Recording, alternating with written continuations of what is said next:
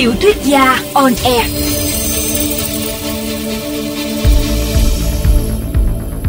Xin chào các bạn thính giả của vê o vê Giao thông.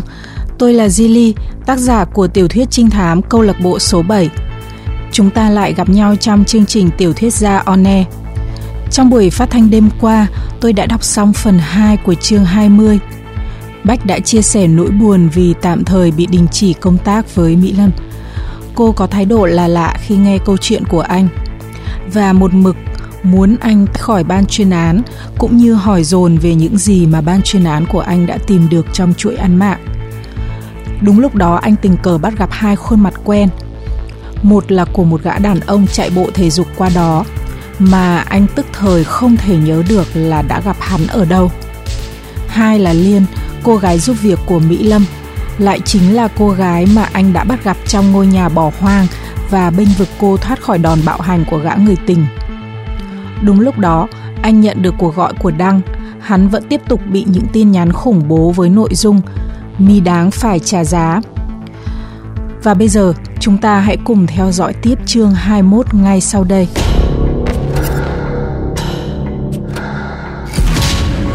Chương hai mươi mốt, nạn nhân thứ sáu.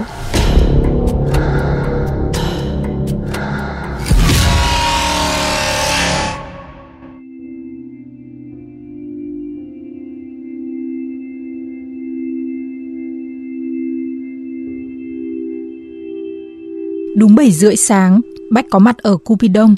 Đó là một spa chuyên dành cho nam giới với những tấm pano lớn treo trên vách mặt tiền tầng hai, đặc tả cả những lỗ chân lông trên làn da rám nắng ẩm ướt của một gã đàn ông Mỹ Latin gân guốc. Phía dưới là các dòng chữ quảng cáo khiến người ta tự dưng hình thành phản xạ nhét sâu hơn ví tiền vào túi. Tắm muối biển chết, trị liệu sữa ong chúa Tây Tạng, ngâm rượu vang đỏ đảo Cox, massage bằng cá rỉa vùng Cappadocia. Bên trong trung tâm spa còn chưa bật hết đèn và người trực duy nhất là cô lễ tân đang vừa phết má hồng vừa ngáp ngủ. Tuy nhiên, cô ta lại hết sức nhanh nhẹn khi nhìn thấy khách. "Anh là anh Bách. Tôi có hẹn với cậu Đăng." "Vâng, mời anh vào trong này." Cô lễ tân đi lại thoăn thoắt, dẫn Bách vào một hành lang tối đèn. Dọc hai bên trưng ra những hình ảnh phô diễn sự hưởng thụ. Đôi bàn tay mềm mại massage trên lưng trần của người đàn ông đang lim dim mắt. Và trên tấm poster lồng khung kính bên cạnh là hình một gã lim dim khác đang ngâm mình trong bể sục jacuzzi.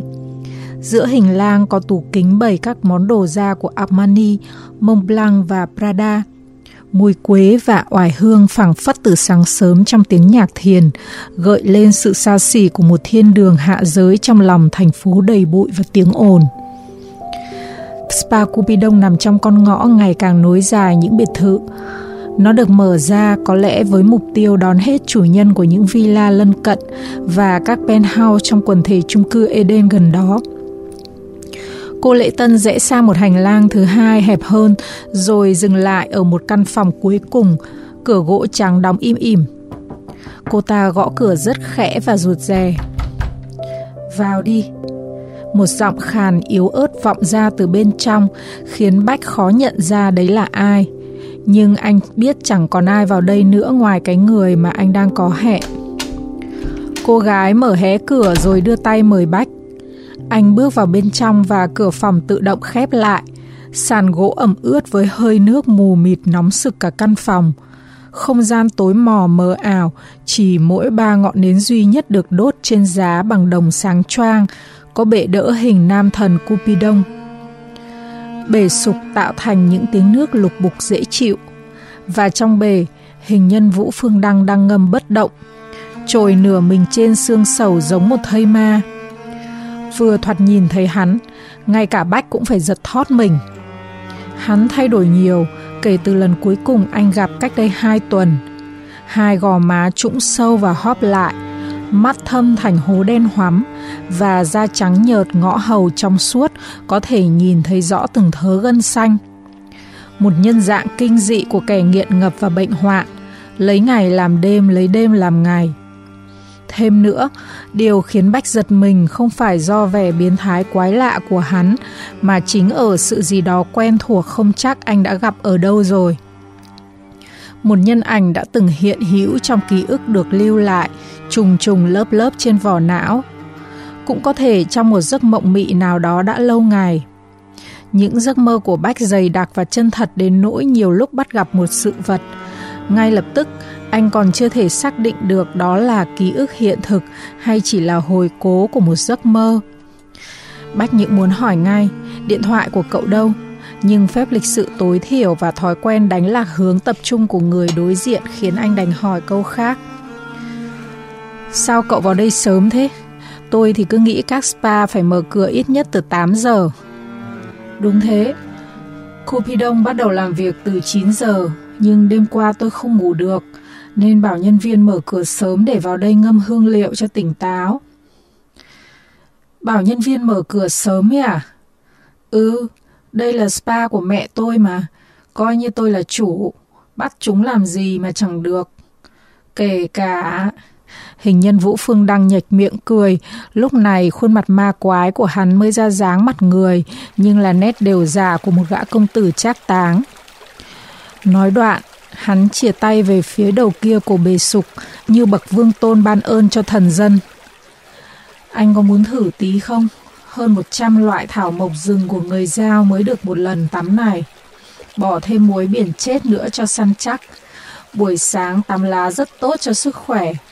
Nó sẽ làm cho cơ thể thanh tịnh, tăng hệ miễn dịch và sức đề kháng, thọ lâu và cả kéo dài khả năng tình dục nữa. Bách suýt bật cười, những từ thanh tịnh, miễn dịch, sức khỏe và đề kháng trở nên hài hước khi được thốt ra từ miệng Đăng. Anh nhìn bể nước đen ngòm, và may cũng nhờ màu đặc trưng của lá thuốc mà cái phần khỏa thân có lẽ còn phản cảm hơn nữa của Vũ Phương Đăng mới được giấu dưới làn nước. Hình dung cảnh phải cởi quần áo và ngâm chung bể với một bộ xương biết nói khiến Bách phát nản. Thôi, tôi vừa tập thể dục và tắm sáng nước nóng rồi. Chẳng ai trong vòng một tiếng lại tắm tới hai lần. Bách cố nghĩ ra lý do để từ chối, mặc dù anh chưa hề tắm gội cũng như ăn sáng. Vừa nhận được tin nhắn của Đăng là anh vội phóng đến đây ngay. Trong khi hắn bình chân ngồi ngâm bể như thể đã quá quen với việc bị các bóng ma người yêu đã chết khủng bố và đe dọa. Vậy thì anh ngồi ở ghế kia nói chuyện. Đăng trịch thượng chỉ một chiếc ghế đầu bằng gỗ mộc, không phải kê nhằm mục đích tiếp khách. Hay là chúng ta sang quán cà phê bên cạnh được không? Bách nhũn nhặn và nói giọng dỗ dành. Quả thực anh chưa phải làm việc trong không gian kỳ quặc thế này bao giờ. Anh không thích ngồi đây à? Đăng vẫn bất động, đôi mắt vô cảm như hai cúc áo gắn trên bù nhìn rơm. Vậy thì về nhà tôi, cách đây có vài trăm mét thôi, chứ xung quanh đây chẳng có quán cà phê nào mở cửa vào giờ này. Nói rồi hắn lập tức đứng dậy. Bách lịch sự quay đi trước khi bị bộ khung xương tái xám lưu vào ảnh não, lướt thướt, giờ dẫm và bệnh hoạn. Đăng điềm nhiên vào buồng tắm đứng xả nước tráng. Hắn tắm chậm chạp như một bà già mắc bệnh sạch thái quá, và sau đó lờ đờ mặc quần áo giống lối nhọc mệt của một bệnh nhân đang trị bệnh nan y. Bách nhăn mặt nhìn cái bóng lờ mờ trước mặt đang tỏa mùi lá thuốc và phân vân tại sao Đăng lại có thể hút hồn nhiều cô gái trẻ xinh đẹp đến thế bằng cái khung sườn kia. Hắn chỉ mặc thêm chiếc quần sọc và cái áo pun màu cam, rồi tỉ mẩn đeo đồng hồ, dây chuyền, khuyên tai theo cách của các yểu điệu thục nữ. Mình đi thôi, Đăng nói như rủ bạn thân lâu ngày không gặp. Hắn dẫn Bách đi qua hành lang trưng bày đầy đồ da và mỹ phẩm nam giới, qua cô lễ tân vẫn úp mặt lên bàn để ngủ sau khi đã trang điểm kỹ lưỡng. Họ đi bộ qua con ngõ san sát những biệt thự xa xỉ và đến một khu tập thể khiêm tốn hơn nằm khuất đằng sau. Mặc dù hầu hết là những ngôi nhà hai tầng giản dị, tường quét vôi vàng đơn sơ, nhưng không gian yên tĩnh bao phủ khắp khu dân cư, chứng tỏ giai tầng của các chủ nhân. Bách biết đây là nơi dành cho những quan chức cao cấp, chỉ không biết rằng họ Vũ cũng có một chỗ ở đây mà thôi. Hắn bấm chuông cửa, một chị giúp việc tuổi trung niên mặt mũi buồn thàm ra mở và chào Bách bằng cặp lông mày sậm hơi rướn lên ngạc nhiên. Có vẻ như Đăng chẳng bao giờ dẫn khách về nhà, nhất là vào lúc sáng sớm như thế này. Không có ai đâu, Đăng nói lúc đưa Bách vào một phòng khách được trang trí xa xỉ, trái ngược với vẻ tuềnh toàng ở bên ngoài.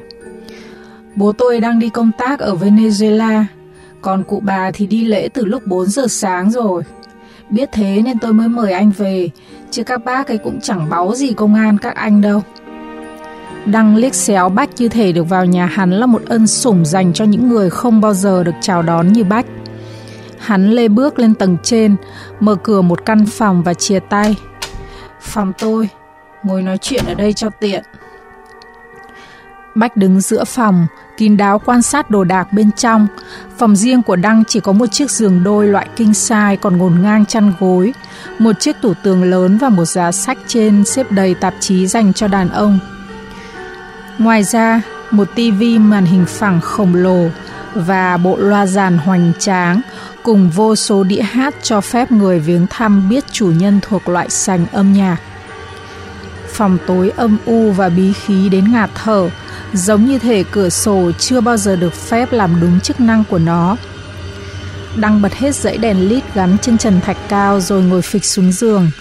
Không có ý chỉ dẫn cho khách phải ngồi chỗ nào trong căn phòng, không một chiếc ghế đầu cho phải phép. Không muốn ngồi trên giường cùng hắn, Bách đành ghé lên bệ bàn dưới giá sách, lẽ ra là nơi được thiết kế để đặt máy vi tính. Cho tôi xem tin nhắn của cậu. Bách đi thẳng vào vấn đề. Đây.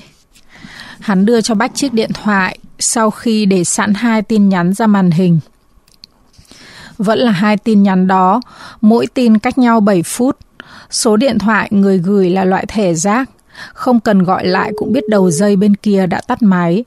Tuy nhiên Bách vẫn thử gọi lại theo phản xạ, không ngờ phía đằng kia đổ chuông. Tim anh đập mạnh khi có người nhấc máy, tuy nhiên không bất kỳ người nào lên tiếng. Bách đành alo một cách gấp gáp.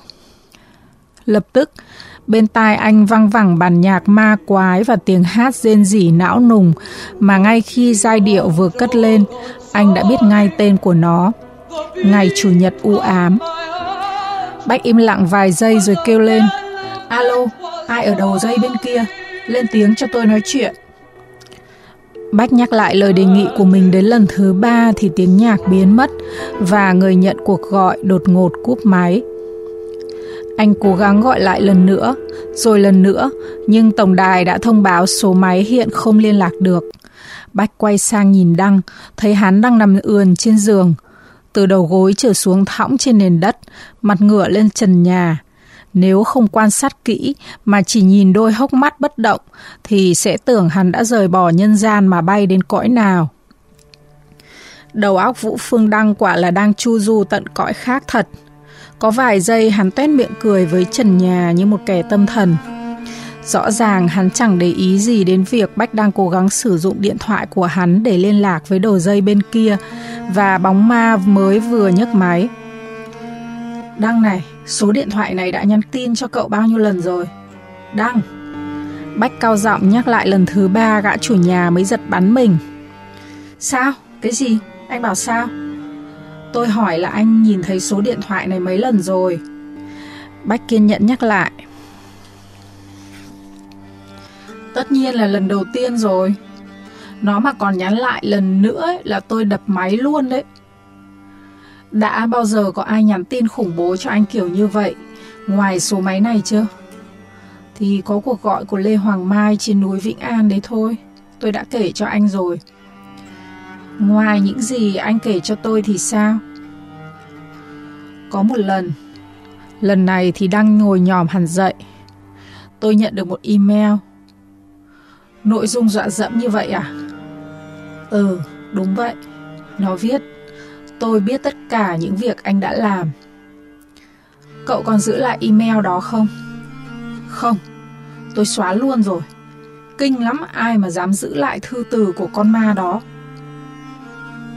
Vậy người gửi là ai? Địa chỉ là tiếng khóc từ địa ngục.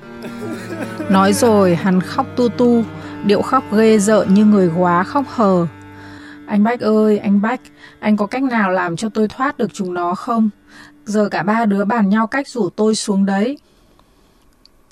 Vũ Phương Đăng, My đã làm điều gì đồi bại đến nỗi lúc nào cũng sợ hãi và bị dọa dẫm cha phải trả giá như vậy?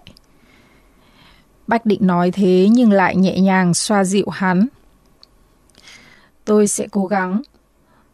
Tôi luôn cố gắng giúp cậu. Tất nhiên, với điều kiện cậu cũng phải giúp tôi tìm ra sự thật. Giống như một đứa trẻ hư đốn đáng ghét. Càng dỗ dành, đang càng khóc to hơn. Tiếng giống rền rĩ của hắn khiến Bách lợm giọng. Nghĩ đến việc hắn yêu cùng lúc cả ba cô gái đáng thương. Và dù thế nào đi chăng nữa, chỉ vì liên quan đến hắn mà cả ba thiếu nữ mới bị đẩy đến chỗ chết khi đương thì thanh xuân. Bách thấy giận sôi lên, chỉ muốn tống cho một cú đấm để hắn im miệng đi. Anh lấy giấy bút ra để ghi chép cẩn thận số điện thoại lạ đã khủng bố tên Đăng. Chép chính xác đến cả từng giây cuộc điện thoại vừa rồi và thời gian hai tin nhắn xuất hiện. Xong rồi vẫn thấy Đăng chưa ngưng khóc. Không biết làm gì khác, trong lúc chờ cho chủ nhà qua cơn, Bách cầm một cuốn album ảnh cũ kỹ trên giá và lật vài trang. Bụi bay ra từ cuốn album khiến Bách phải hắt xì hơi. Những tấm ảnh màu rất đẹp dán ngay ngắn với lời bình luận hài hước được viết nắn nót. Ba ơi, về mau đi, bo đói bụng rồi. một chín chín không, phía trên là hình một cậu bé hai tuổi mặc bộ đồ lính thủy đứng ở cửa, hai tay ôm bụng và mặt nhăn nhó một cách mắc cười. Bo là nhà toán học, một chín chín hai, chú dẫn kèm theo hình bé trai chừng bốn tuổi đang tròn xoe mắt nhìn ống kính máy ảnh, tay phải cầm chiếc bàn tính xanh đỏ. Ở một tấm hình khác, Bách nhìn thấy hai người còn rất trẻ, họ đẹp đôi và tràn đầy sức sống. Bốn mắt cùng nhìn vào một cậu bé xinh đẹp với chú thích Ba mẹ yêu con, mặt trời lung linh của ba mẹ, một chín tám chín.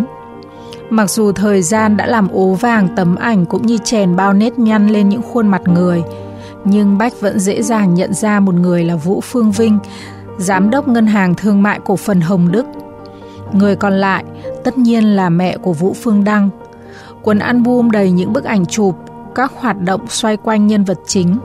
Sinh nhật, biểu diễn trong ban nhạc nhà trường, ngày đầu tiên đến trường tiểu học và những chuyến nghỉ dưỡng cùng gia đình bên bờ biển.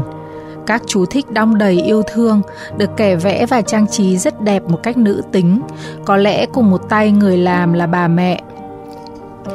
Bao kỳ vọng họ dồn cho đứa con trai độc nhất, thừa niềm tin và tự hào mà thiếu thời gian dành cho tình yêu. Có lẽ thế, khi các tấm ảnh dừng lại ở năm bảy tuổi của đứa trẻ. Hồi nhỏ trông cậu khôi ngô ra phết nhỉ?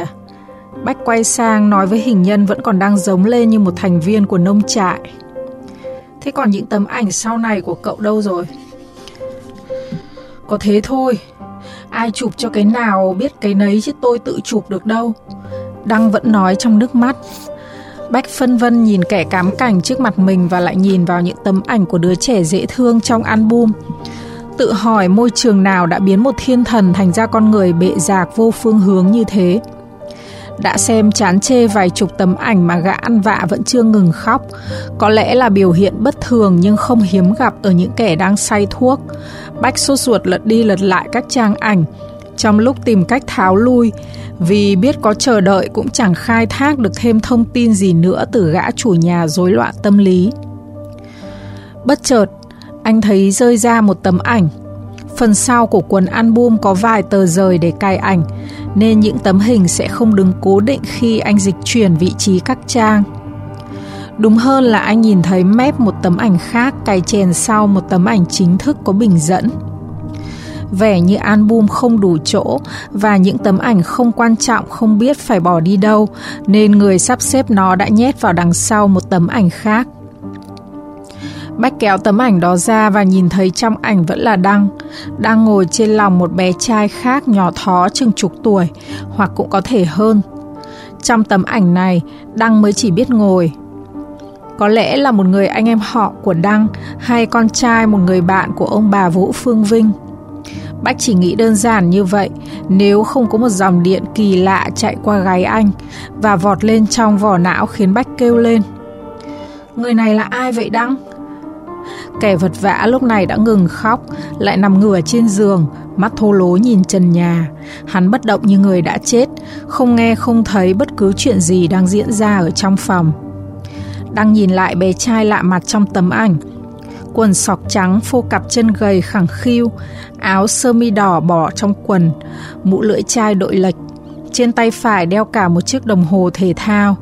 Cách ăn vận sành điệu này vào cuối thập niên tám mươi cho thấy đó là một đứa trẻ được chăm sóc tử tế trong một gia đình giàu có. Ít ra là ngang ngửa với gia đình Vũ Phương Đăng. Nhưng vẻ quái lạ trên khuôn mặt đứa trẻ và một điều gì đó mà tức thời Bách chưa thể gọi thành tên khiến anh như bị thôi miên. Bách giơ tấm ảnh lên trước đôi mắt vô cảm như sinh vật dưới nước và lay mạnh.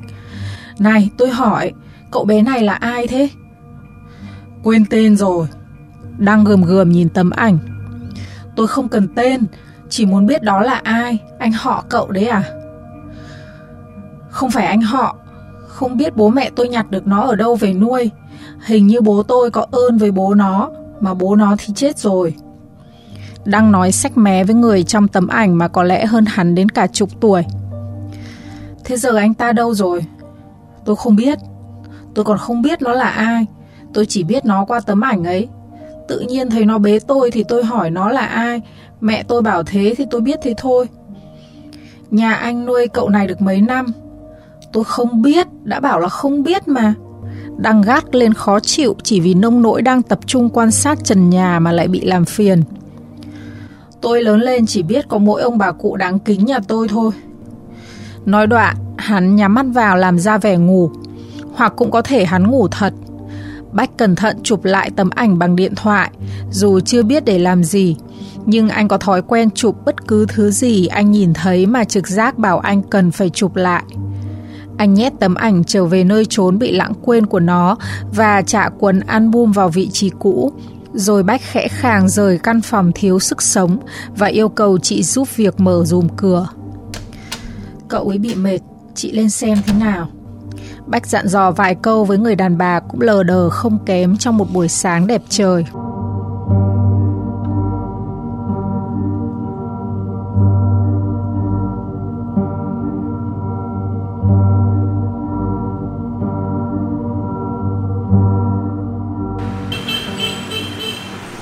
Khi đi bộ trở về spa Cupidon để lấy xe máy, Bách gọi điện cho Tú Đen, lúc này đang chuẩn bị vào cuộc họp đầu tuần. Tôi nhờ cậu giúp khẩn cho việc này, xác định dùm tôi số điện thoại mà tôi sẽ nhắn tin sau đây, xem người gọi ở vào vị trí nào khi tin nhắn gửi vào lúc bảy giờ hai phút và bảy giờ chín phút, nhận cuộc gọi lúc bảy giờ năm mươi phút sáng nay. Tú Đen thì thào. Vâng, em sẽ gửi anh kết quả sớm. Em chuẩn bị vào họp rồi nha anh Bách. Hẹn gặp lại anh sau. Đầu dây bên kia vội vã ngắt máy. Bách biết rõ sáng thứ hai hàng tuần luôn có lịch họp và không cảnh sát nào được phép có mặt muộn dù chỉ là nửa phút. Nhưng sự vội vàng của Tú Đen không hiểu sao vẫn khiến Bách chạnh lòng. Giống như thể anh trở thành kẻ ngoài lề của cái cộng đồng mà anh từng rất gắn bó. Như thể đã bị toàn thể đồng nghiệp bỏ rơi. Kỳ thực, Đại tá Đoàn Kỳ Hoa chỉ thông báo quyết định của cấp trên mà Bách đã biết từ trước. Anh phải ra khỏi ban chuyên án và sẽ quay lại làm việc khi có một chuyên án mới. Mà đơn vị của Bách là cơ sở hùng mạnh nhất trong lĩnh vực điều tra hình sự. Liên tục có chuyên án mới và anh sẽ sớm quay trở lại sở làm. Coi như đây là quãng thời gian hiếm hoi để anh được an dưỡng. Được nghỉ xả hơi là điều mà bất cứ cảnh sát hình sự nào cũng đều ao ước và quý giá. Nhưng rõ ràng không phải theo cách như thế này. Bách vừa rảo bước trong nắng sớm đầu đông, vừa muốn ứa nước mắt, bị vô hiệu hóa, bị phủ nhận, bị đùa cợt và chế giễu, bị xúc phạm và tổn thương, tất cả tựu thành nỗi đau đớn gói tròn trong một vỏ bọc bất lực. Nỗi đau này biến cơn đau thể xác dày vò hai thái dương nhức nhối. Anh mệt mỏi quá, kiệt sức mà không thể nghỉ ngơi khi bị những tổn thương tinh thần hành hạ.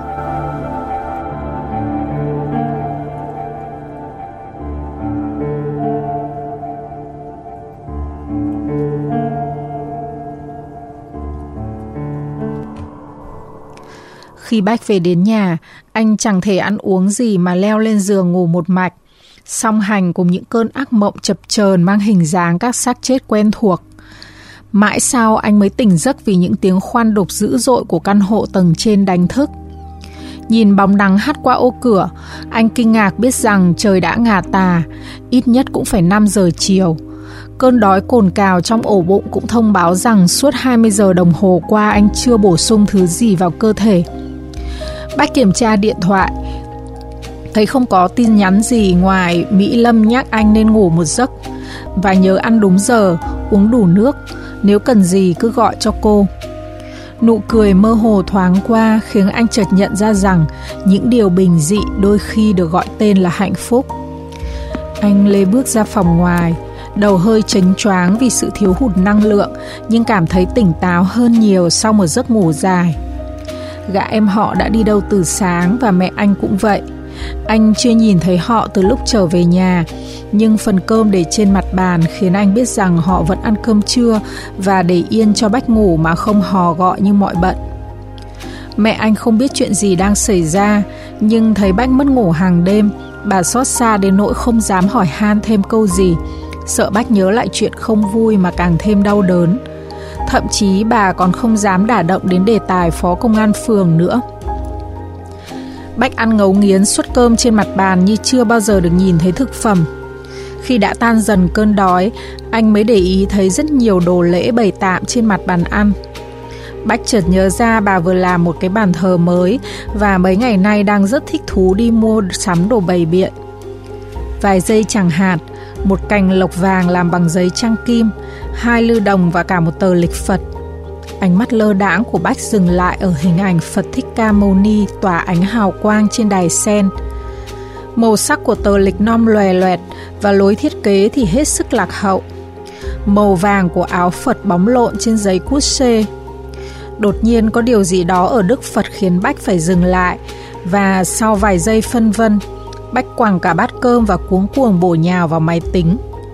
Bách truy cập vào Facebook của Duga, rồi từ đó vào danh sách bạn bè của Duga.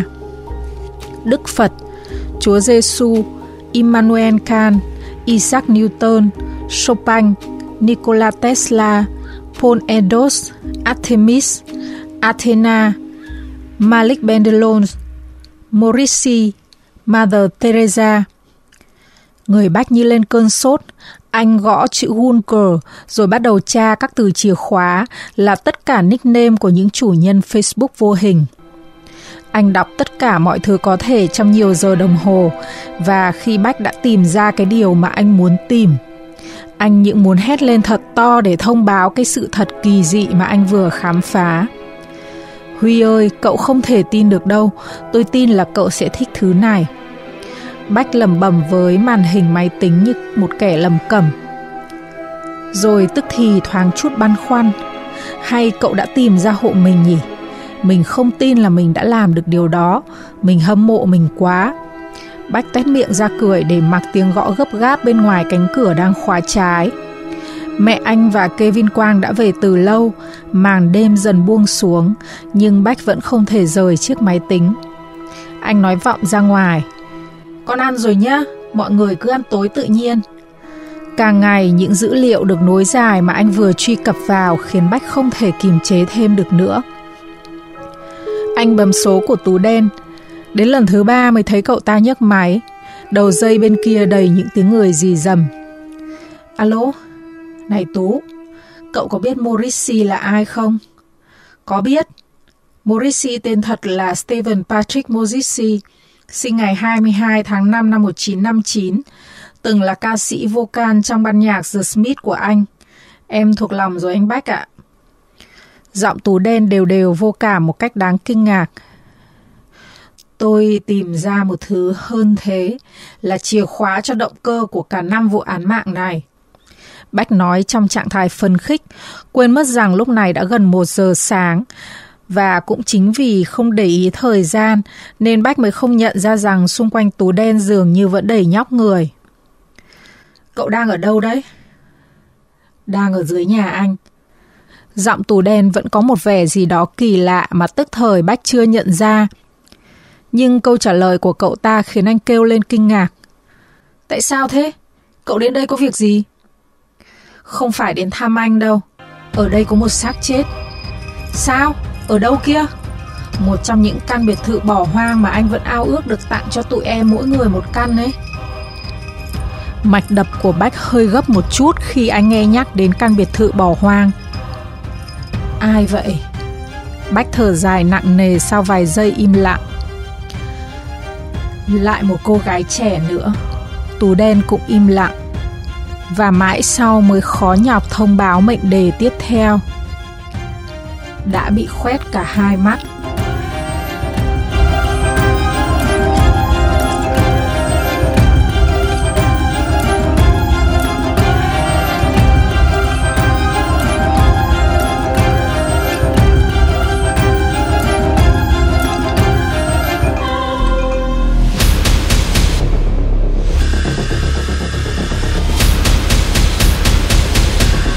Quý vị thính giả vừa theo dõi tập hai mươi lăm bộ truyện trinh thám câu lạc bộ số bảy của nhà văn Di Ly. Hẹn gặp lại quý vị trong chương trình Tiểu thuyết gia On Air vào đêm mai với tập tiếp theo từ bộ truyện này. Xin chào và hẹn gặp lại.